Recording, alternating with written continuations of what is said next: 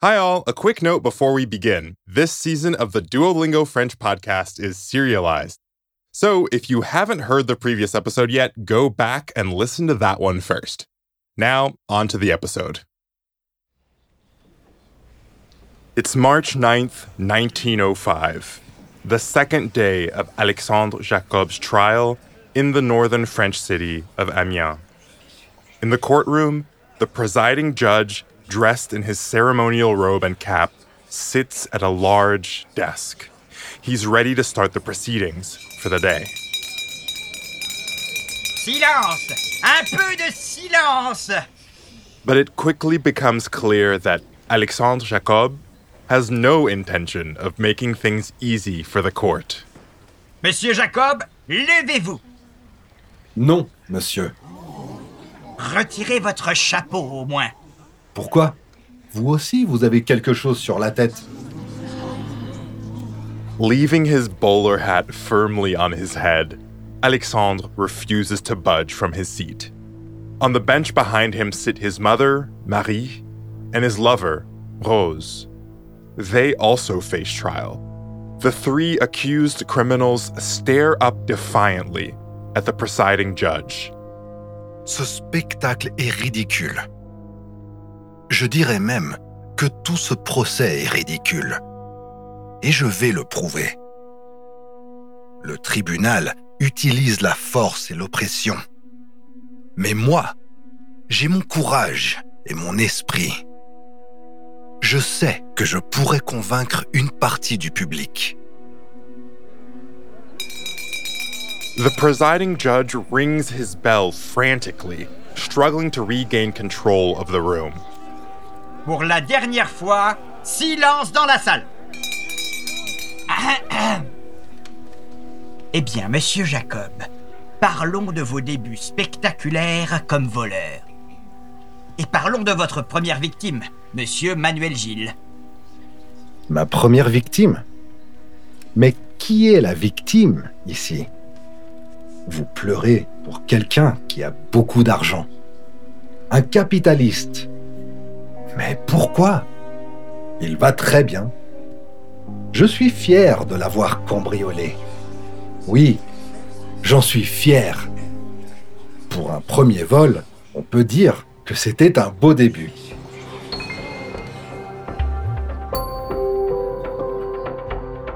Bienvenue and welcome to The Rebel Thief, Le Voleur Rebelle, a special serialized season of the Duolingo French podcast. I'm Gofen Mputuwele. This season, we're taking you back in time to the turn of the last century, La Belle Époque, to follow the adventures of France's real life gentleman thief, Alexandre Marius Jacob. We're now going to jump back to the year 1899, a few years before the 1905 trial, when Alexandre was still an inexperienced thief. But his mission was already starting to take shape stealing from the rich and the powerful in the name of the working poor. Will Alexandre be able to pull off his first big heist without getting caught?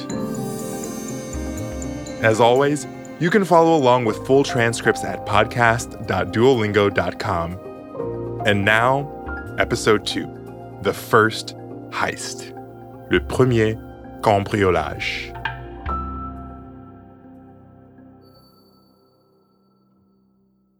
It was March 31st, 1899, and Rose Roux was in her bedroom in the city of Marseille. She was helping her lover, Alexandre Jacob, get ready for his first big robbery. Rose watched as Alexandre pulled on a disguise his mother, Marie, had made for him a police uniform. Eh bien, Alors tu as l'air vraiment sérieux dans ton costume. Tu trouves Je ne sais pas si je suis très crédible dans ces vêtements. Je ne te reconnais presque pas. Retourne-toi. Ah Quel homme Rose could tell Alexandre was nervous about this heist. After all, he'd never done something like this before. He was only 19. But he'd teamed up with three accomplices he'd met in anarchist circles older guys, more seasoned. Rose had watched them plan for weeks. Alexandre était à la fois nerveux et impatient à l'idée de faire ce vol. Au début, quand il m'a expliqué leur plan, j'ai beaucoup ri. C'était une bonne idée. Mais je savais aussi que ce serait difficile, parce que pour Alexandre, c'était nouveau. Il n'avait jamais rien volé. Alexandre had no experience, but he was ambitious. He had a lofty goal to steal from those who profited off the misery of others. And for this heist, he and his accomplices had found the perfect target un prêteur sur gage, a pawnbroker, the owner of Marseille's biggest and most notorious pawn shop. Alexandre détestait les prêteurs sur gage. Pour lui, c'était des voleurs qui profitaient des difficultés des gens. Et beaucoup de gens à Marseille étaient d'accord avec lui. Rose handed Alexandre his belt and his shoes, then looked him up and down. With his police costume on, his transformation was complete. But Rose could feel herself start to worry. What if he made a mistake? What if he didn't make it back that night? Alexandre, tu ne prendras pas de risques inutiles. D'accord Je ne veux pas que tu aies des problèmes. Oui, ma belle. Ne t'inquiète pas pour moi. Je te retrouverai ce soir, comme prévu.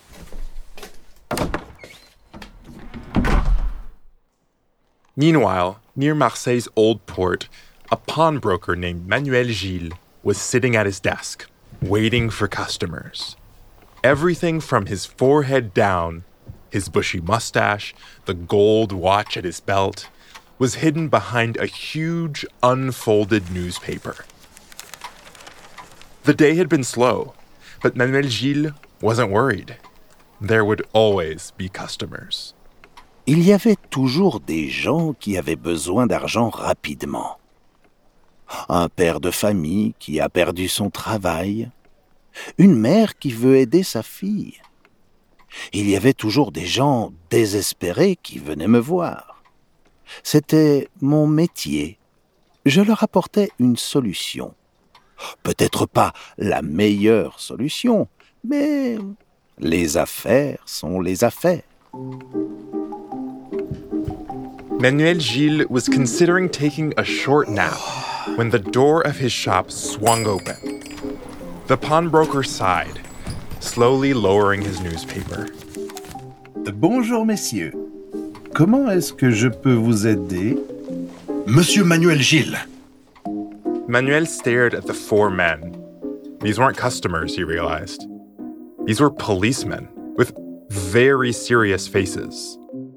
L'un des policiers était bien habillé, avec un beau manteau noir. Il m'a dit qu'il était commissaire de police.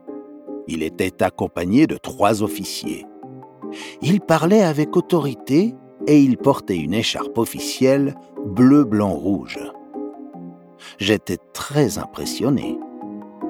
In a gruff voice, the man who introduced himself as Le Commissaire, or the police chief, announced that he and his officers were investigating a crime, a burglary, and a quadruple murder. He told Monsieur Gilles that a reliable source had tipped him off. The thieves had brought the stolen jewelry to this very pawn shop, knowing its owner would accept stolen goods. Manuel Gilles froze. These men were accusing him of being dishonest, malhonnête. Des objets volés pendant un homicide. Dans mon magasin. Ce n'était pas bon, ça. Les policiers pensaient que j'étais malhonnête. Mon cœur s'est mis à battre très vite. Monsieur Gilles braced himself and handed the policeman the keys to his display cases. Messieurs, vous pouvez regarder partout chez moi, mais je ne pense pas que vous trouverez les objets que vous cherchez. On verra ça. Manuel Gilles watched anxiously as the officers began to pull out precious watches and rings from the display cases. Suddenly, one of the officers held up a watch. Cette montre ressemble à l'un des objets volés. Mais ce n'est pas possible. Je suis un homme honnête. The officers ignored him and continued to rifle through the pawn shop's inventory, setting some pieces aside. For each item, the youngest officer made a mark in his notebook.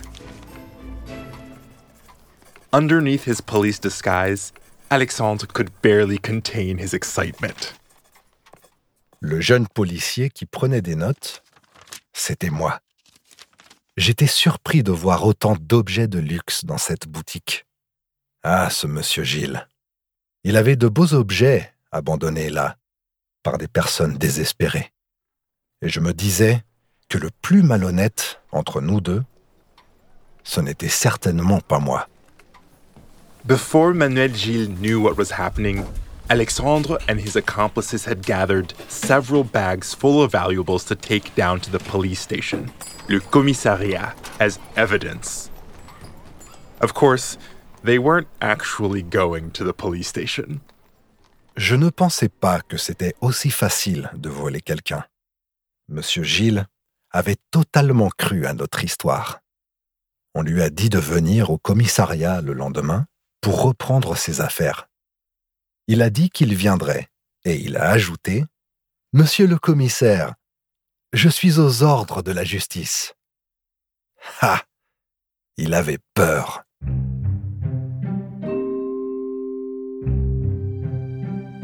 That night, Manuel Gilles couldn't sleep a wink.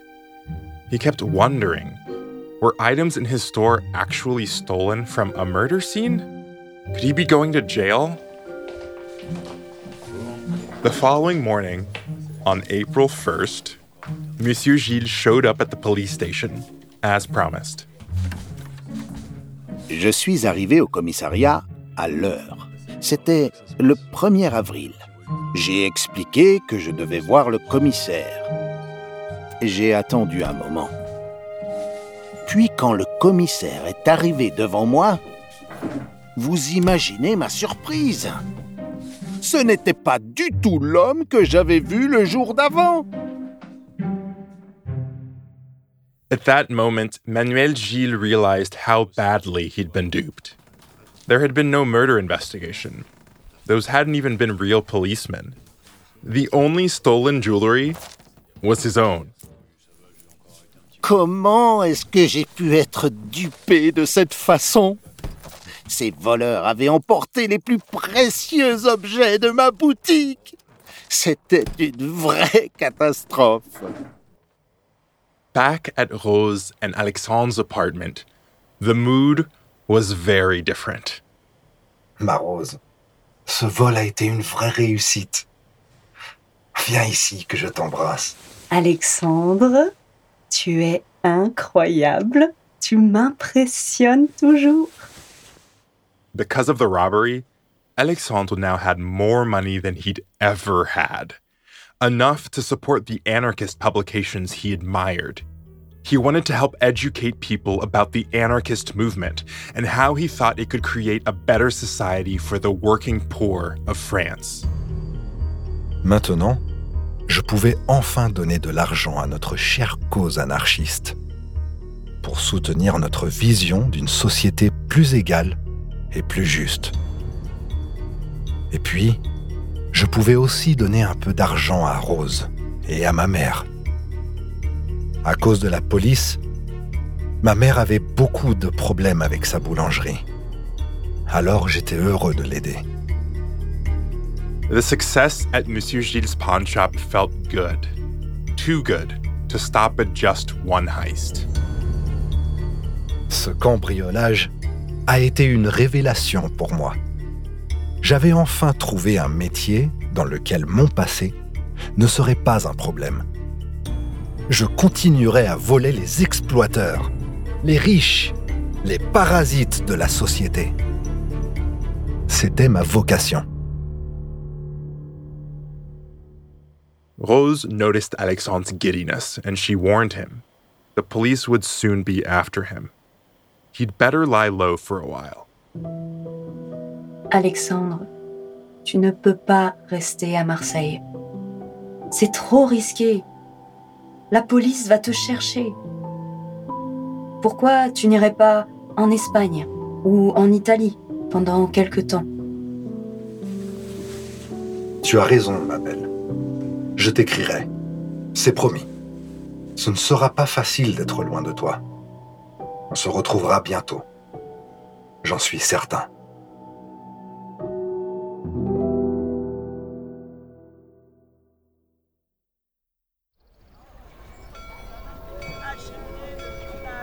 Three months later, Alexandre got off a train in the southern French city of Toulon. It was a beautiful day, and the scent of lavender filled the air. So far, he'd been able to evade the police without a hitch.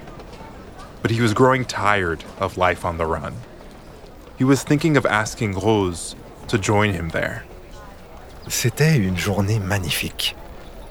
Il faisait beau. Sur le quai de la gare, il y avait beaucoup de monde.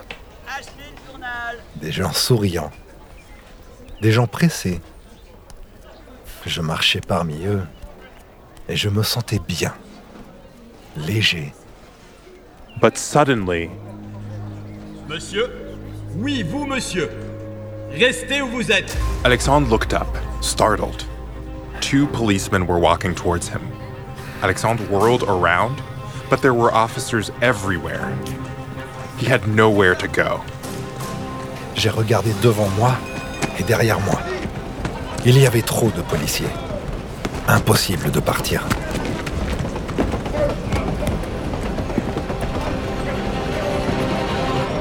Ils m'ont attrapé par les bras. C'était fini.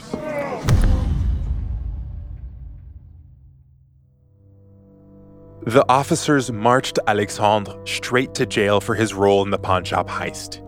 He couldn't bear to be locked up again. He needed to find a way to escape his tiny cell, sa cellule. So, he came up with a plan. When the guards were nearby, Alexandre began acting strangely. Tous. Ils sont tous contre moi. Ne me regardez pas comme ça. C'est une conspiration. Dans ma cellule de la prison de Toulon, j'ai commencé à parler tout seul. Je prétendais entendre des voix. Les gardes me regardaient d'une façon étrange. Au début, ils se moquaient de moi. Et puis, petit à petit, ils ont commencé à penser que j'avais peut-être un problème. After some time, Alexandre's erratic behavior began to pay off. The guards became convinced he was losing his mind. They sent him to see a panel of physicians who deemed him mentally unstable. They recommended he be sent to a psychiatric asylum, un asile psychiatrique. Bien sûr, là-bas, on allait beaucoup me surveiller. Mais c'est plus facile de s'échapper d'un asile psychiatrique que d'une prison.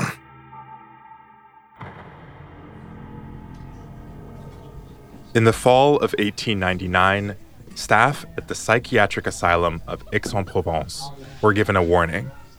A new patient was checking in, a dangerous anarchist. They needed to keep a close eye on him. But one nurse ignored the warning. His name was Marius Royer, a southern man with a strong Marseille accent. And he liked to make up his own mind. Moi, je n'aime pas qu'on me dise quoi faire ou quoi penser. Le nouveau patient n'avait pas l'air très dangereux. De toute façon, les chefs ont peur dès qu'ils entendent le mot anarchiste. Mais moi, non. Au contraire, j'étais plutôt curieux de rencontrer ce patient. A few days later, Marius was assigned to check on Alexandre during his morning rounds. As the days went by, the two men began exchanging a few words during these morning visits. Marius had a hunch that Alexandre might not be crazy at all. quelque chose dans ses yeux m'a surpris. Il semblait intelligent. J'ai eu l'impression qu'il m'analysait. Je lui ai fait un petit sourire pour qu'il voie que je n'étais pas son ennemi. One day, Marius was supervising patients out for their daily walk in the asylum courtyard. Alexandre approached him. Alexandre m'a expliqué qu'il m'observait souvent quand j'étais avec d'autres patients.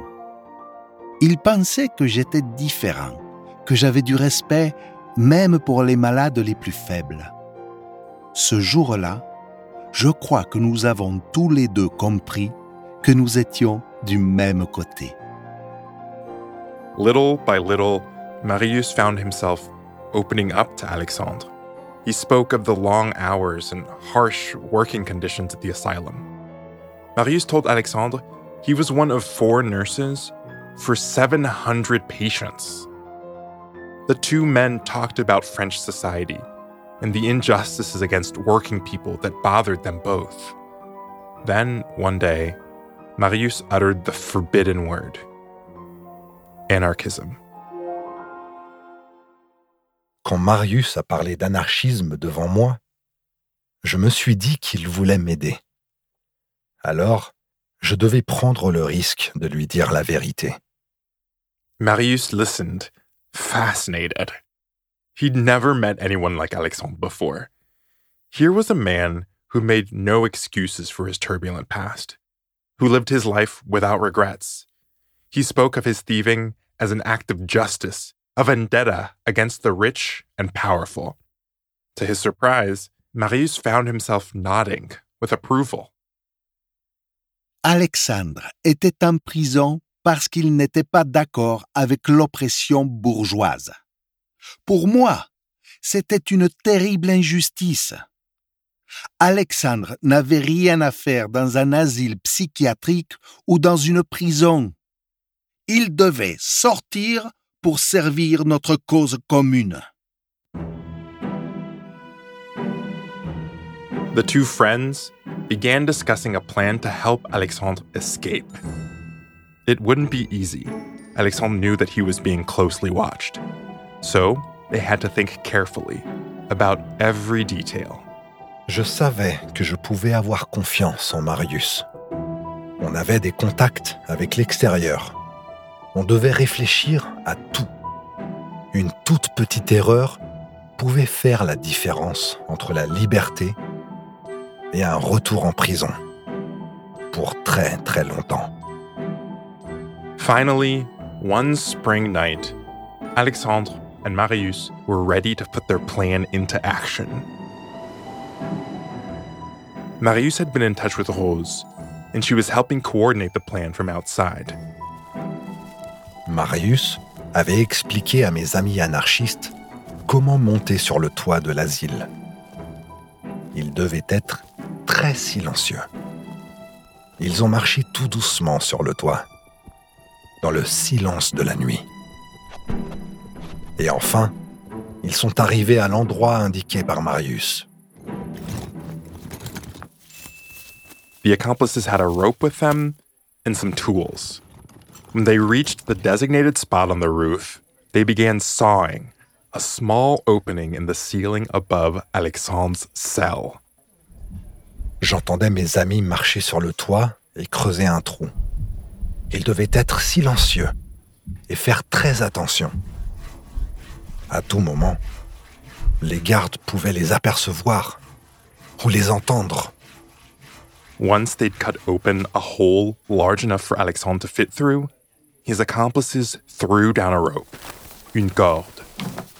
Grâce à cette corde, je pouvais enfin retrouver la liberté. Mais tout à coup, j'ai entendu du bruit.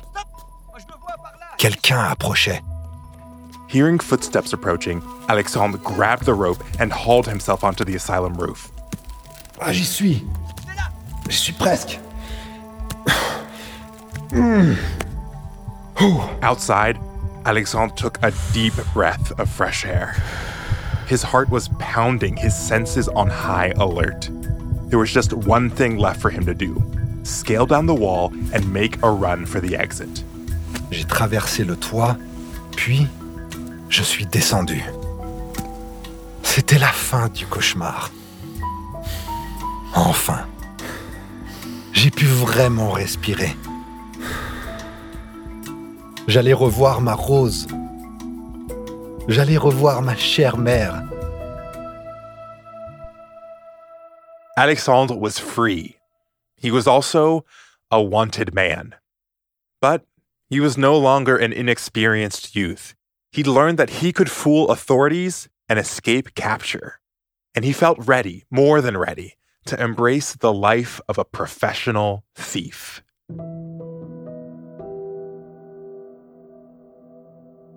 Même après avoir été enfermé et privé de ma liberté une deuxième fois, j'étais déterminé à continuer. Maintenant, j'étais capable de tout. J'étais prêt à voler de façon plus organisée, plus efficace, sans me faire attraper.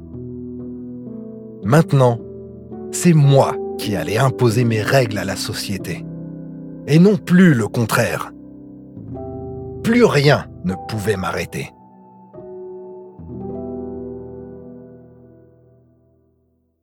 Free in the world, Alexandre felt he could get away with anything. And he was about to become the most infamous thief in all of France. The Rebel Thief, Le Voleur Rebelle, is based on the real life story of Alexandre Marius Jacob. Tune in next time for episode 3 The Night Crew, Les Travailleurs de la Nuit.